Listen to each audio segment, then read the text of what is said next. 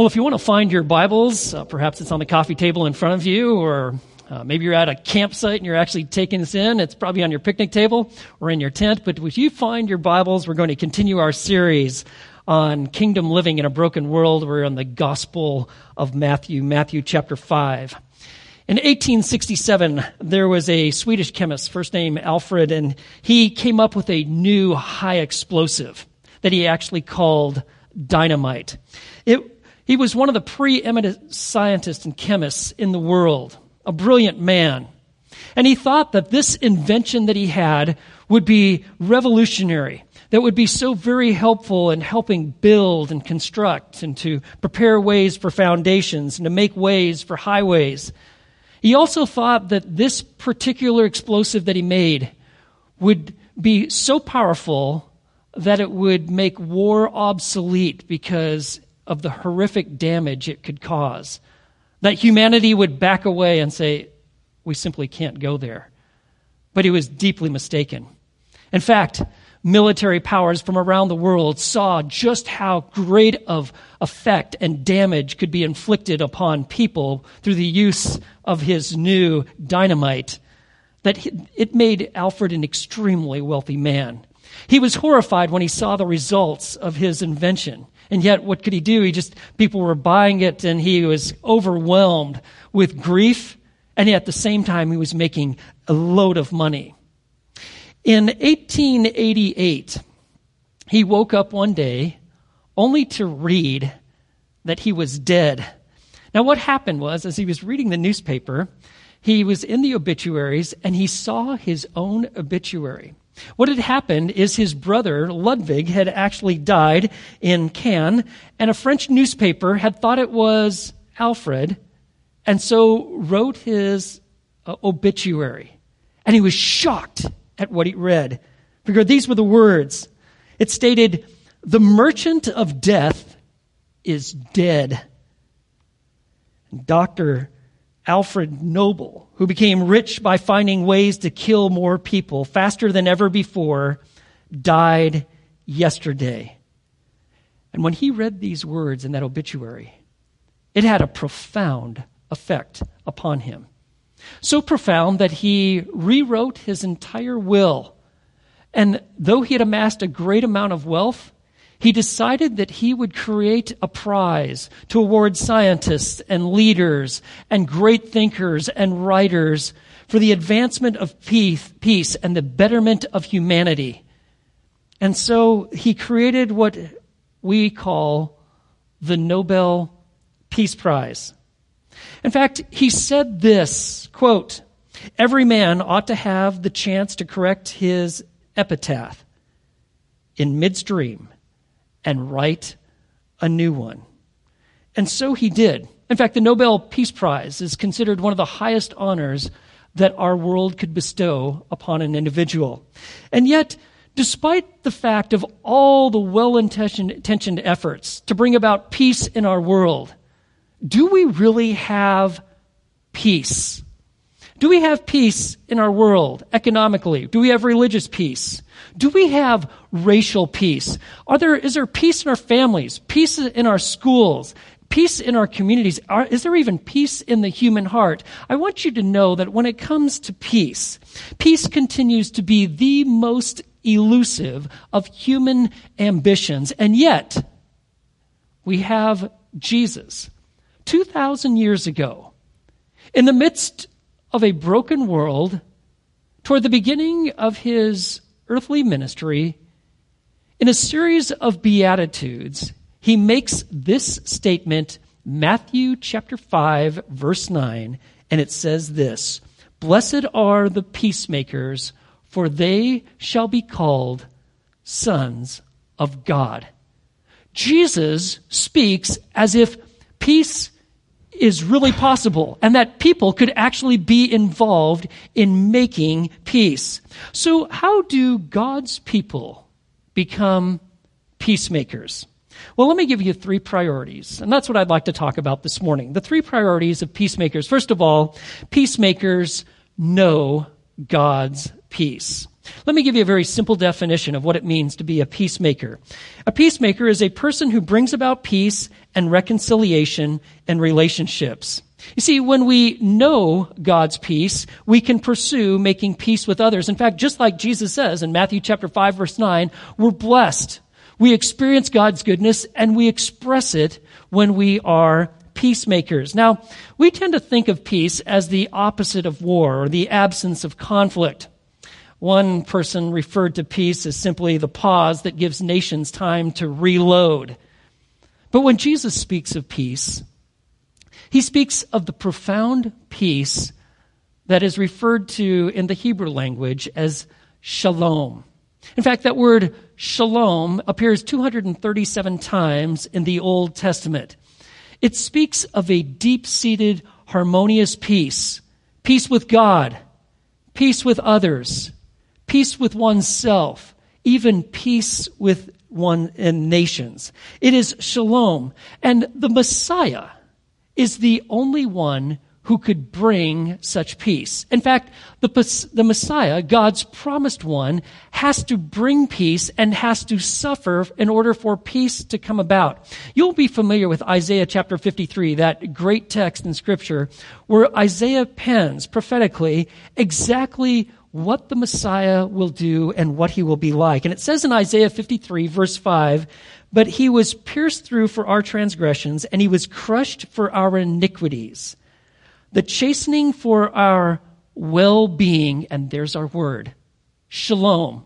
The chastening for our peace fell upon him, and by his scourging we are healed.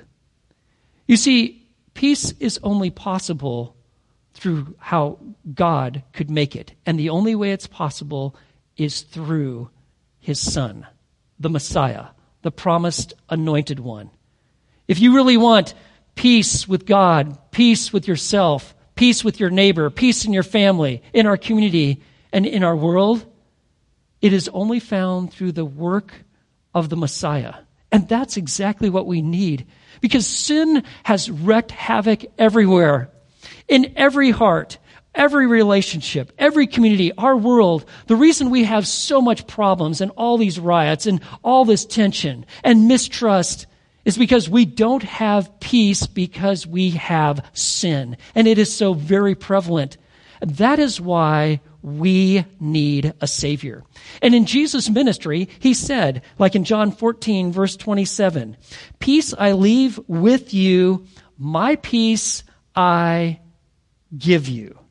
Not as the world gives, do I give to you. Do not let your heart be troubled, nor let it be fearful. Before you can have the peace of God, you have to have peace with God. So how does God give us his peace?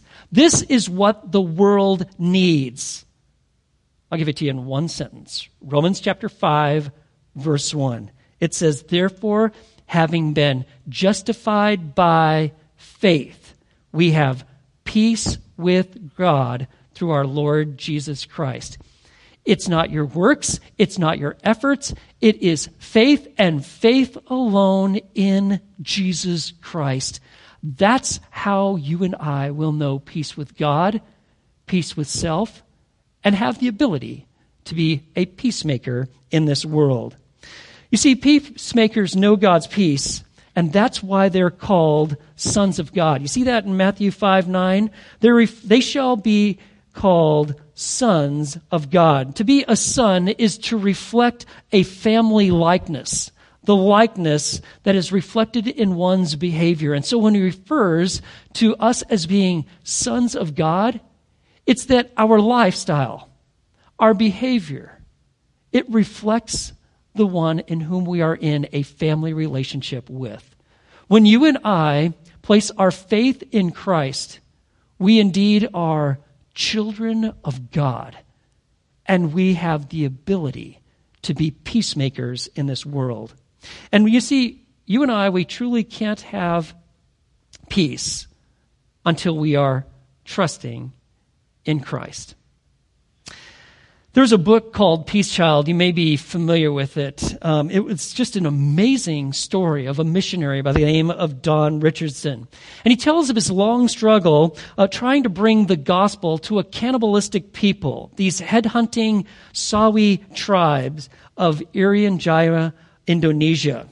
And try as he might, he could never seem to help them understand the gospel they just simply had no understanding of the gospel message, and, and the, the atoning work of Christ made no sense to them whatsoever. In fact, the culture was one in which they were constantly fighting among themselves. There was treachery, revenge, murder. In fact, these things were actually highly honored among these tribes. It was seemingly a hopeless situation of absolute no peace until he finally came upon a legendary custom that existed among the tribes. And it was this that if one village should give a baby boy to another village, peace would prevail between those two villages as long as that boy was alive. And you know what they called this baby? That baby boy given to another tribe was referred to as the peace child. And once Don Richardson heard that, that analogy helped him present the gospel and the reality that God has given us his son, Jesus Christ. He lived a perfect life. He died on a cross to pay the penalty for sins, but he is back from the dead. He is alive forever. He is God's peace child. And that was the breakthrough. In fact, through an amazing work of the Holy Spirit, many of these Sawis actually became believers in Christ. And even to this day, there is an evangelistic church that exists all as a result of the breakthrough of the gospel. Because you see, they finally understood what it means to have peace with God. And that's what peacekeepers and peace, excuse me, peacemakers have. Peacemakers actually know God's peace. Let me give you another priority when it comes to peacemakers. Peacemakers grow in God's peace. They not only know God's peace, but they grow in it. You see, peace, peace with God, once you put your faith in Christ, is our permanent possession. But we must possess, not only possess it, but we must practice it. We must pursue it. And so we need to grow in this peace because I want you to know all the toils and turmoils and the problems of this life, they don't go away once you put your faith and trust in Christ. What we need to learn how to do is to grow in peace. And so that's what we do. That's what we do is establish patterns of pursuing and growing in peace. Like Colossians chapter 3 verse 15, it says this, let the peace of Christ rule in your hearts, to which indeed you were called in one body and be thankful. What is the peace of Christ? It is to know that He is sovereign and that He is good. It is to be able to release situations to Him. It is to recognize that peace is the rest that comes from trusting in the sovereignty and the goodness of God. And if you and I do not pursue this peace, peace in Christ, why we live with tension and problems, our issues tear us apart. There's anxiety. It's, it can be depressing at times. It's very much like when Jesus called Peter out of the boat. Remember when they were on that lake? And he actually calls Peter to walk on the water and come to him. And Peter did just fine when he kept focused on Jesus. But as soon as his eyes got caught up in the winds and the waves and all that was going on, guess what? He started to sink.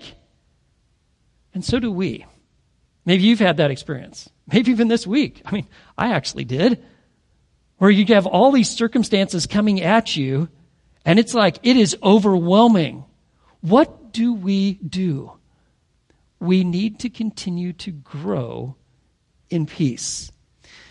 That's what we do. If you are paralyzed by some problem in your life, if it's a sin issue, you need to stop, repent, confess it, and experience forgiveness. If you are in need of forgiving someone, Well, you need to do that and have that release. It's going to keep you from growing in peace until you do just that. You need to feed your soul with truth, with worship, with resting in God, with being in His Word. We want to continue to grow in peace. And one of the most important patterns that you and I can ever develop in this life is to learn to talk with God as we go through it. Like it says in Philippians chapter 4, beginning in verse 4, peace comes from releasing our troubles to Christ. And that's why he writes, Rejoice in the Lord always. And again, I'll say, Rejoice. Let your gentle spirit be made known to all men. The Lord is near.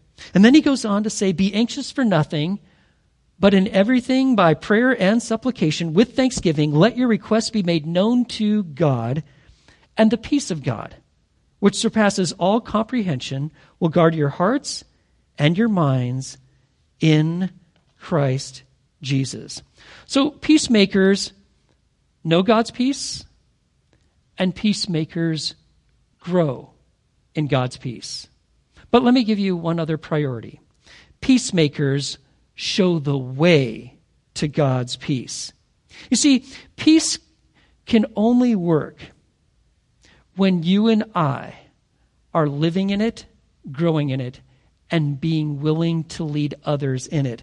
God can work peace through us only when He has worked peace in us.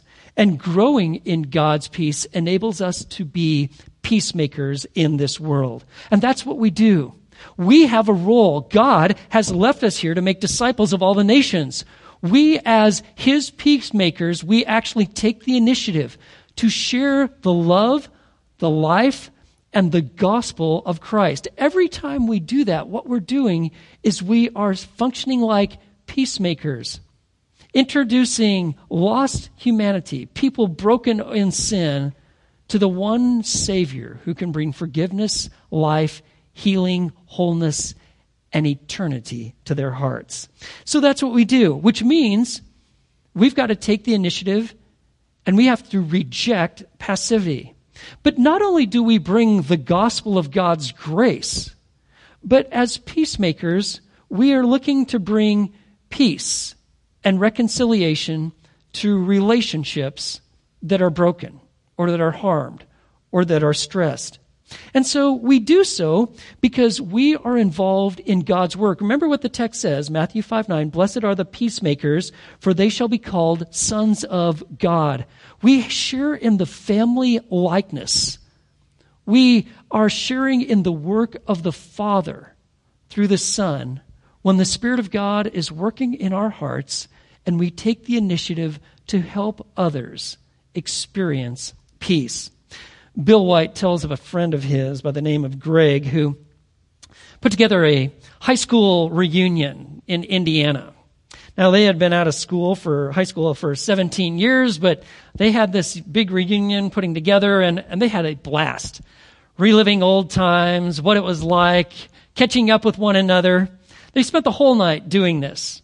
But toward the end of the night, uh, Greg noticed that uh, one of the gals, a fellow classmate, Debbie, she seemed tearful and kind of caught up with a lot of emotion. And so he approached her and said, Hey, you know, Debbie, what's going on? And, and she simply said through her tears toward the end of their big high school reunion, It's sad that there are some things you just can't forget.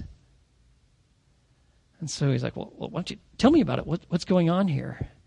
And through her tears, she finally told him, in the second grade, 27 years ago, there was a girl by the name of Karen who had started the Debbie Haters Club.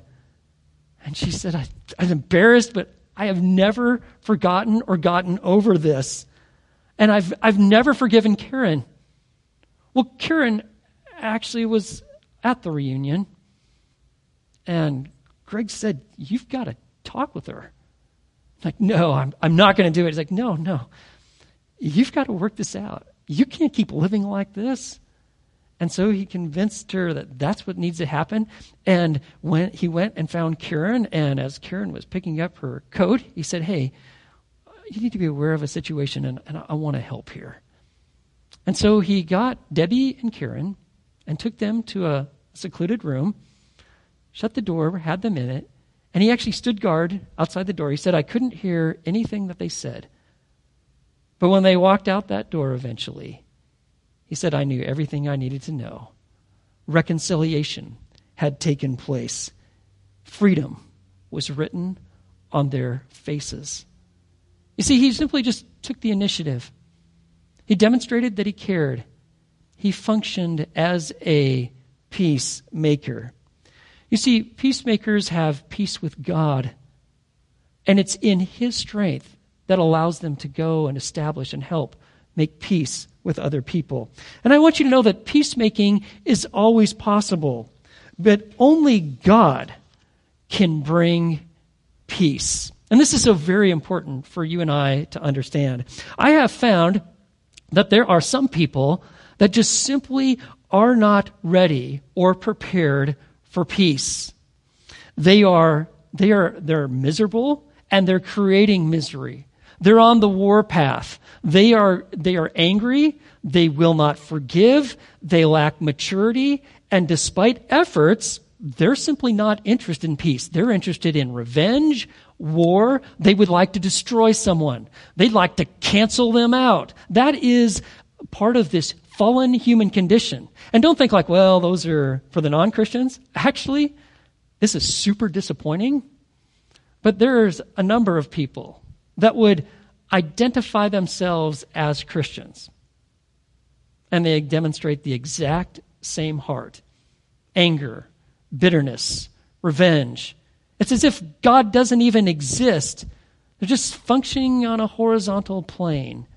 And I want you to know that um, when people are motivated by pride and greed, anger, and revenge. Efforts that you might uh, show to try to help bring about peace, they're going to be rejected. You can only work with those who want to work and pursue peace. When I've encountered these individuals, um, 2 Timothy chapter 2 verse 26 kind of comes to mind as to why are these people behaving this way? And Paul writes in that text, he says that they are in the snare of the devil, having been held captive by him to do his will.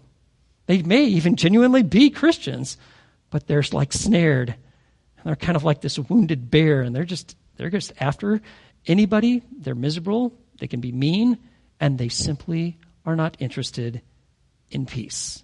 Oh, they, they might like it because they don't like the condition of what's going on, but they won't do anything to pursue it. You see, if we're going to have peace, if you need peace, I will tell you, you will need humility. Hubris, pride, it's just going to keep exasperating the situation. Let me give you the qualities that are needed for reconciliation and for peacemaking to work. You need humility, honesty, and a heart for peace, forgiveness, and progress. You're going to absolutely need humility, two contrite hearts that only God can change. You need people that are wanting and desiring to move forward. And there what and when it comes to peacemaking, we're looking at the restoration of trust. We're looking to bring health and healing. And I want you to know that peacemaking and peace itself is oftentimes a process. It's not one of this like, well, okay, uh, I said I'm sorry, you forgave me, now just get over it. We're, let's just move on. It doesn't quite work that way. Trust building trust takes time. And I want you to know that there is a really big difference between peace keeping and peace making. There's a huge difference. Now, when you hear like peacemaker, you know, like, like peace, maybe you're thinking like, oh yeah, you know, like a little peace symbol on your shirt or on your bandana. Maybe you're proste- protesting like nukes or you're uh, protesting um, any uh, involvement with like animal life or like how can we save the whales and so that's your kind of idea of peacemaking i want to i want to say that that's not really it at all no when we come to peacemaking, you first of all need to understand there's a big difference between peacekeeping and peacemaking. When it comes to peacekeeping, that is a temporal activity. Peacekeeping is looking to try to bring about some sort of uh, maintenance to harmony. Like, what actions can be done to keep war from happening? To try to move to a position of at least neutrality or to keep people from fighting with one another. So, like, for instance, when you hear peacekeeper, maybe what comes to your mind are the United Nation peacekeepers. You know, all those soldiers with the blue helmets. They're not referred to as soldiers, even though they're armed with the, the very best of weapons. They're referred to as peacekeepers. In fact, their stated mission and purpose is to help countries torn by conflict create conditions for sustainable peace. Okay? So they go to the war torn regions of the world and they try to keep the peace. They're trying to make a situation possible where peacemaking could become possible, but they are trying to keep the peace. Or to use like a medical analogy. So when you have a situation, um, peacekeeping would be the equivalent of just trying to treat symptoms. There's pain and there's agony. Maybe there's bleeding. There's, there's something going on that's creating great amounts of consternation and hurt. So what you can do is treat the symptoms. And, and times that's exactly what needs to take place to stabilize the situation. And so when you do that, you treat symptoms or peacekeeping. Sometimes it can, it can last hours or days, months, even years. But it never gets down to the core issue, the root cause. What it does is tries to bring about a stability. And we see that. Um, peacekeeping oftentimes has like rules and consequences. You, you follow these rules. You're trying to get people to abide by these standards, these rules, just to keep the peace, whether it be in families or marriages, to keep them from fighting all the time. And even in our own society. I mean, like, for instance, the breakdown of the family and the assault is full on to just completely destroy the family. In our society, we have measures that are meant to treat the symptoms, all the problems that come from the breakdown of the family. But it doesn't get down to the root cause. So that's peacekeeping. It can be satisfying in the moment when you see, like, at least we're not, where these people aren't going after each other right all the time. We seem to have some sort of plausible kind of quasi functioning and, you know, it looks like you're making progress. And at least you are. In fact, I would say that peacekeeping is oftentimes a stepping stone to peacemaking. But peacemaking is so very different. You could even think of it as peace giving. What you're trying to do is address the underlying sin issues when it comes to peacemaking. You're looking for the root cause. You're pointing out the biblical truths. You are helping people grow to a place that we could call shalom, peace. Word is well. It's not that you're just tolerating each other, but that there's a bond, that it's well, that it's deep, that it's from God. And I want you to know that um, it's very difficult to see people blowing up their lives, um, not caring, not taking the steps forward. There is so much potential for beauty and love and grace and fulfillment. And that's what a peacemaker is pursuing. You're trying to bring people to wholeness, to healing, to shalom, to peace. And so, like for instance, like in marriage or family counseling, this is what we're after. Now, uh, I've done my share of this, and you're going to see when you've got two people and they're in conflict there's going to be a lot of accusations. We're going to see a lot of symptoms out there. There's at times smoke and mirrors, fireworks at different times.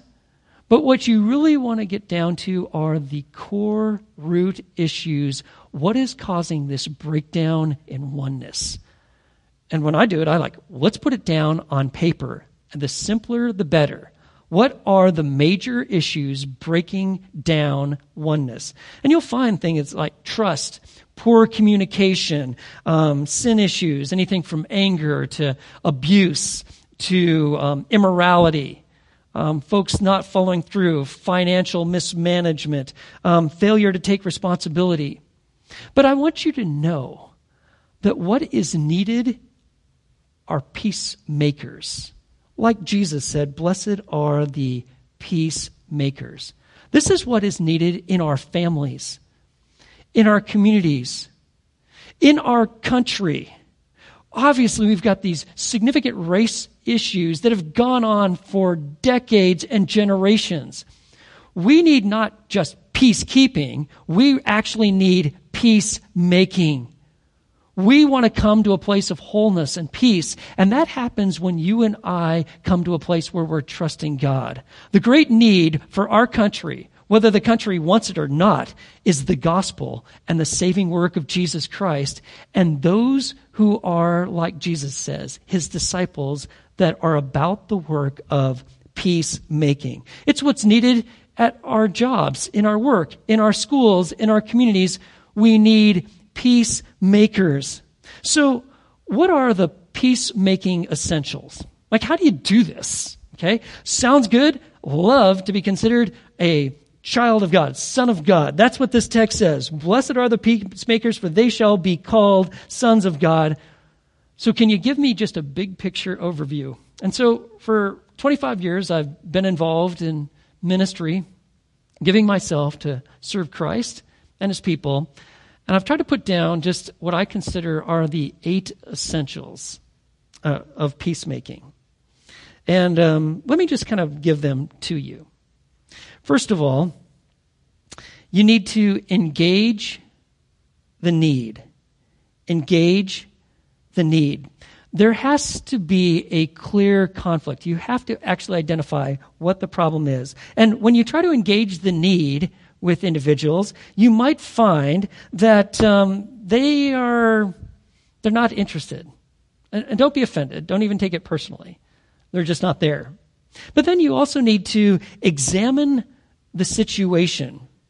You need to discern the root causes. You have to separate facts from feelings, okay? You, you have to get down to what are the actual issues? What are the facts? You're praying and asking God for discernment, sorting out the truth from the untruth. You want to understand both what is said and what is not said. And when you're examining the situation, remember, you're looking for root causes. What are they? Is it poor communication? Is there some sin issues? Is it anger? Is it adultery? What what's going on here? Is there abuse taking place? What is the breakdown in communication? Is it financial mismanagement? Where are people failing, failure, showing failure to take responsibility for their actions? So you examine the situation. And then, and this is a really important one, you have to empathize with the hurt. You have to identify with the pain. Show that you care, that you're compassionate. In fact, if you don't have this element, all of your peacemaking um, efforts, they're really not going to work real well because people need to know that they're heard, they're seen, that you care. And then, let me give you another one. You have to envision health what does shalom, peace, look like in this relationship? Um, what does this relationship look like when it's working well? And so you have to be able to paint a picture. Like, what would that look like if, like, peace, shalom, really existed in this relationship? And you, and you def- define it. What does thriving look like, not just surviving? Peacekeeping, surviving peacemaking, thriving. What is that picture? And then, after you've envisioned health, so you see this is where we'd like to be. And you want buy in, like the people, of the parties agreeing, like, yes, that would be awesome. But we're a long ways from that. Okay, so we're down here. So then the next one is you explain eh, growth steps. What are the steps that we need to take? What what needs to take place? It's going to be incremental. There's just no quick fix. It's going to be a process. So, what are the steps? So, oftentimes, and it really depends on the situation, but steps could be like um, repentance. You've got to be broken over sin issues. Um, taking responsibility for your action. Stop playing the blame game. What is your part in this, and how are you going to take responsibility for your action? It takes honesty, forgiveness, communication efforts, following through, consistency, developing these kind of pattern, patterns. These are oftentimes these growth steps that we outline, that this is what needs to take place. And then you need to exhort with truth. You show what God has said in His Word, why it's important, how it applies. And then you also, as a peacemaker, you encourage progress. Peace is often a process. Peacemaking takes time. I want you to know that times there's even going to be setbacks. Don't get thrown off by that. It's, it's never just, wow, really clean, super efficient, and it just happens just the way you might imagine. It's a process, and you always encourage progress. And finally, you entrust all to God. You absolutely must trust in God's empowerment. He's the one who has to do the work. You're asking for God's discernment, and He is the only one who can change hearts. You can't. You're just merely a tool in the Master's hand. And you are asking for God's divine enablement and for His work to be done. And only He can do the work in human hearts. And why are peacemakers blessed, like it says in verse 9? It's not as a payment of their efforts. It's really this that they are showing that they are a part of the family. They're about the Father's work of bringing about peace. And you're like, wow, okay, I, I want to be a peacemaker. But you know what, Grant? I've got so much brokenness and I've caused a lot of problems and a lot of relationships. Frankly, I'm lacking peace in my own life over some of the issues that I have created. Could God use me in the midst of my brokenness to be a peacemaker? Absolutely, He can. You just need to have a willing heart, and you need to have a heart that cares. There's a guy by the name of Lieutenant Jack Cambria. He had spent decades as a police officer negotiating people down from the ledge. In fact, until his retirement in 2015, he was the commanding officer of the New York Police Department's hostage negotiation team for over 33 years. During his career, he became an expert at saving fellow cops and citizens from gun wielding maniacs and dissuading people not to jump off New York City skyscrapers and bridges. What's the secret to his success as a hostage negotiator? Why was he so good at what he did? Cambria says this quote, The very good negotiators, I think, are the ones with the life stories. Particularly, he would add, life stories of pain that have produced compassion for others. Cambria claims good negotiators must experience the emotion of love at one point in their life. To know what it means to have been hurt in love at one point in their life to know success, and perhaps most important, to know what it means to know failure. His compassion led his colleagues to refer to him as Gentleman Jack, whose guiding principle was just to get folks talking and to demonstrate compassion. Friends, peacemakings, it takes some skills. It takes spiritual maturity. It takes a degree of spiritual strength and a willing heart. But it is what the world needs now. We are living in a broken world. This is our generation, our time for kingdom citizens to be living in the strength of Christ and living out the values and there is no greater time in world history for verse 9 to be the reality than this. Blessed are the peacemakers, for they shall be called sons of God. This is what is needed in our families, in our churches. This is what is needed in our communities. This is what is needed in our nation. Peacemakers, bringing about peace of, of individuals and communities and even different races to bring us to a place of grace, of peace, of shalom.